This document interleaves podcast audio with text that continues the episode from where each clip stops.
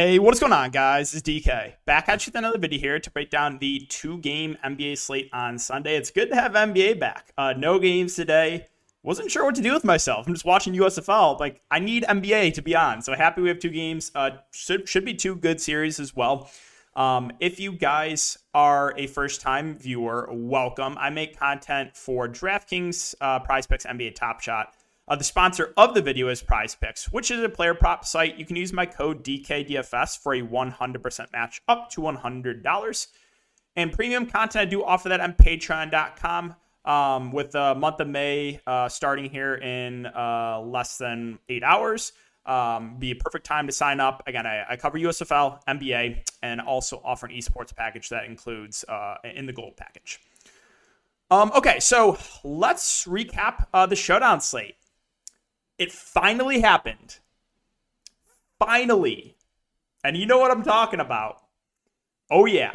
Jaren Jackson Jr. in the captain season at 7% ownership, going for 70 in the captain. You would love to see it. He has caused me so much pain. Now I need a couple more games for him to repay me, but this is a start. Right? He's on the right path. Um, but no, seriously, right? I knew he would be low owned. Uh, Clarke was like 5x the ownership in this tournament. Um, I was willing to go to Jaren Jackson. Now, both actually had a good game, but Jackson slightly outperformed him for his salary. Um, and like I said, someone commented on my YouTube video saying Jaren Jackson doesn't have upside if he stays out of foul trouble. Exhibit A, he went for almost 50 fantasy points. So that is the ceiling with Jaren Jackson Jr. Uh, he finally repaid me. I know a lot of you guys uh, were able to cash as well. Uh, taking down, uh, love to see it. Again, Jaren Jackson. Oh, yeah, we're going back to the well. Take down here as well. Jaren Jackson, the captain. Um, that's great. Love to see it. I went to Chalky John Cat. I just ate the chalk there, but I played a pretty contrarian lineup. Now, D'Angelo Russell, he gets benched in a must win game. Really, really. I mean, it was the right decision. It, it, McLaughlin was playing way better. It, it was correct. D'Lo was playing awful. Uh, but that tilted me. I went one of one of my prize picks plays. Hit the Jaren rebounds easily, but the D'Lo, ugh, ugh, that tilted me. But yeah, I went to a low owned Tyus Jones over Chalk Jarred Vanderbilt. That one, uh, that worked out in a big way. And low owned McDaniels over Chalk Jarred Vanderbilt in a huge way, going for 33 fancy points at very low ownership. Okay, one more time. I'll, I'll I'll continue to bring this up. Right, in situations that there's no guarantee of the minutes, I'm always going to go for the lower owned option, especially on small slates like these playoff slates and the showdown slate. Right.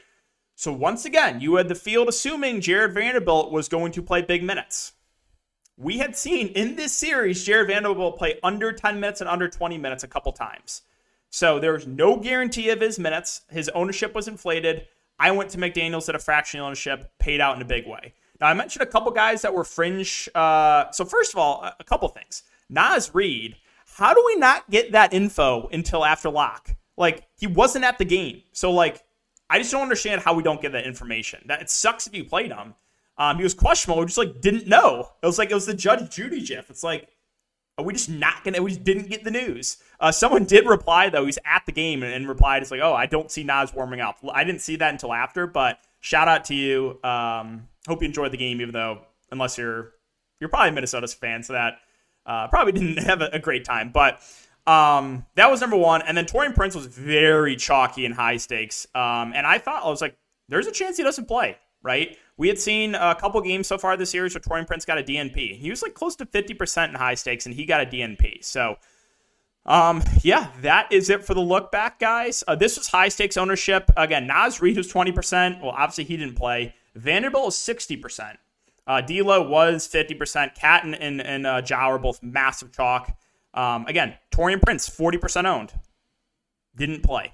This is the winning lineup uh, Ja, Edwards, Bane, Triple J, Jones, and McLaughlin. Okay, so let's talk about this two game slate. We'll start off with Milwaukee.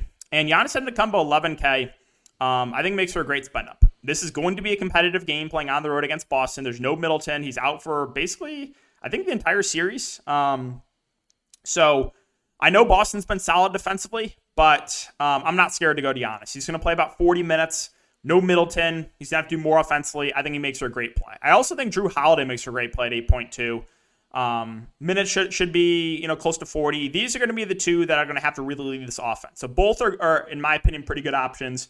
Bobby Portis at 6'4 continues to start, continues to play over 30 minutes. I think he's a pretty safe option in the mid range. Good rebounder. He's gone for double digit rebounds now the last three games. He's a decent scorer. He can knock down some threes. I think he's a fine option. Now, Lopez, more of a contrarian play for me at 5'3. Minutes, I expect around close to 30. Um, not as good a point per minute guy as Bobby Portis. And they're relatively similar price points. So, you know, straight up, I'm going to prefer Portis. But that's not saying Lopez can't outperform uh, Portis point per dollar. So if you wanted to go for the more contrarian option, you can go to Lopez. But I think Portis looks a little bit better uh, straight up. Grayson Allen, uh, finally, the Grayson Allen people got uh, punished last game for paying over 5K for Allen, uh, while we went to uh, Connaughton for much cheaper, who outperformed him. So that was uh, that finally uh, worked out. But with Grayson Allen, he's going to play 25 to 30 minutes. He's been shooting the ball very well late 8 of 12, 10 of 12, and 5 of 12, and 5 of 10. The only downside is he's pretty score independent, right? So if he if he struggles with the shot like he does in game two or game one here, he can really hurt you. And he's at a price point where like there's more risk. So obviously the ceiling is still there for Allen. Um, he's going to have open shots, just a matter of can he knock down the shots. I think the safer play for the salary is Connaughton, who probably plays 25 or so minutes. Um, you know, he's a, a, little bit better of a rebounder. Um, he can all, obviously knock down some threes as well. So uh, these secondary options are both in play. I still think Connaughton's a little bit safer uh, than Allen uh, for the discount. And then this tilted me last game because you had one chalk Javonte Green for seven steals in the game. There was just like 50 steals in that in that uh, game five. You had Wes Matthews go for four steals and Jevon Carter go for five steals. So the answer is no. I'm not chasing either of those. They'll probably both. Well, Wes Matthews will for sure be in the rotation. He's going to start. I would rather go to Connaughton. I'm not chasing. I'm not chasing either Matthews or Connaughton. They're not going to get five steals again. Um, they're both low usage guys. I want none of them. All right, on the Boston side. So Jaylen Brown, this is something to keep an eye on because it's a hamstring. And we know hamstring injuries are not fun. So he's dealing with a hamstring strain or tightness, uh, but he's going to try to play through it. So that does worry me a little bit. However, I think that will keep his ownership in check on a small slate. So the ceiling is very clearly still there for Brown. He's going to play around 40 minutes.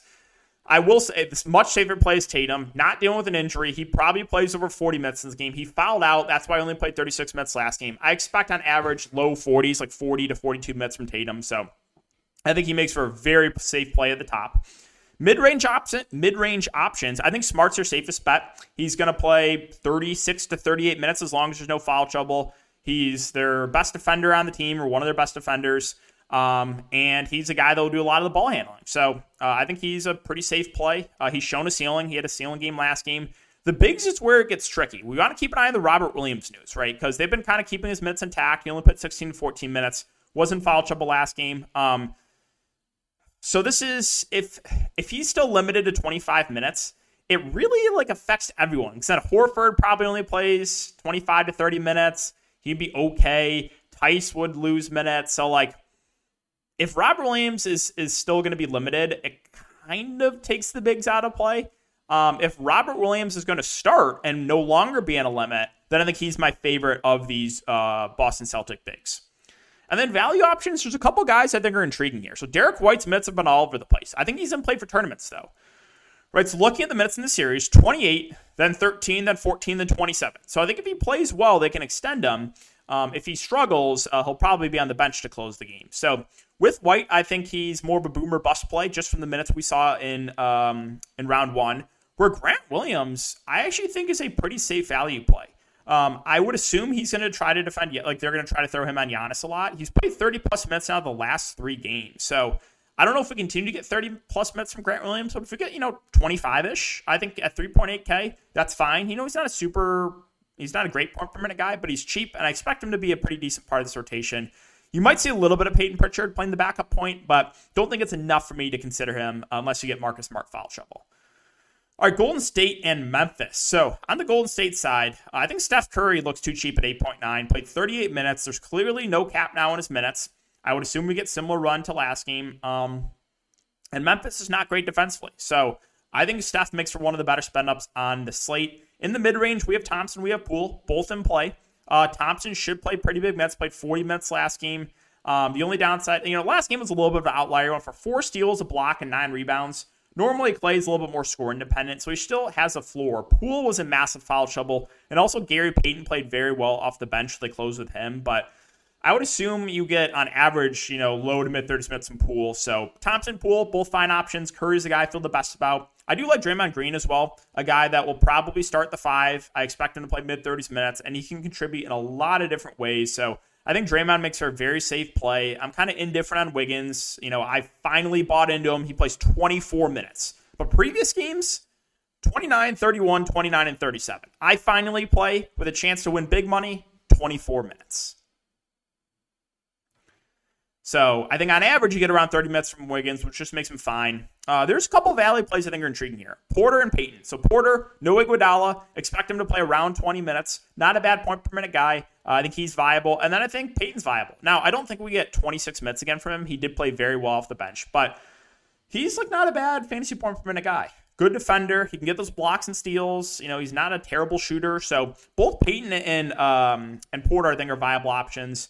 I don't think I can get to Looney. Um, I know he played 22 minutes last game. That was against Denver. This is against Memphis, is more of a small ball team. I wouldn't even be shocked if he gets a DNP. So I don't think I get to Looney. Kuminga may or may not be in the rotation. If you want to take a shot in him in large field tournaments, you can because he's actually productive when he's on the court. But I don't really have confidence with either either of those two. It's it's it's uh, Porter and it is Gary Payton, the two guys I think you can look to for value. And finally, Memphis. Ja at the top. Again, he's going to play around 40 minutes. Um, he's a guy that can stuff the stat sheet. He's gone for close to triple double now in like all the playoff games. So no issue paying this price point at all for Ja. I think he's you know right up there with Giannis and Tatum as you know two very safe spend ups uh, or safe spend ups on the slate. Desmond Bane at six nine. I think he's. I'm just more indifferent about it. He's going to play big, big minutes. He is relatively score independent, so he can hurt you, but he has played extremely well so far in the playoffs. So no issue if you want to go there in the mid range. The two bigs, you know what I'm you know what I'm going to say. So they have shown they can both get you there. We saw it last game. Clarke and Jaren Jackson both had big games. But I think Clarke is the much safer play. He'll get more ownership. He should play over 30 minutes. He's been phenomenal for Memphis. Phenomenal. It's crazy that this guy has been playing limited minutes off the bench all year. Brandon Clarke has looked amazing. So I think he makes for a great option in the mid range. If you want to go for more of the boomer bust play, it's Jaren Jackson Jr. Right now, Clarke obviously has a ceiling, but I think the ceiling's a little bit higher on Triple J. We saw it last game. Uh, the issue is a majority of the time is going to be in foul trouble. So it depends on whether or not you want to take that risk uh, with with the bigs. Now, could you play them both? I don't think it's out of the realm of possibilities. They both get you if Jaren Jack get you there if Jaren Jackson Jr. stays in foul trouble. But Clarke, the much much safer play. Jaren Jackson, the more boomer bust play. Do I want to continue to ride Jaren Jackson? I'm not sure. He got me there last game. Maybe I'll just have to end the the Jaren Jackson Jr. headache. We'll see what I end up doing tomorrow. Dillon Brooks, 5'8. I think it's a good tournament play. He fouled out in 32 minutes. He's going to play on average mid 30s minutes. Um, he's going to shoot the ball a good amount when he's out there 20, 18, and 19 shot attempts. Um, so if he, if he has a decent shooting game, he does have a ceiling. I think he's a solid tournament play that probably will be low owned. Kyle Anderson at 4 1, I think we get, you know, somewhere in the neighborhood of 15 to 20 minutes for him. More of a secondary value there.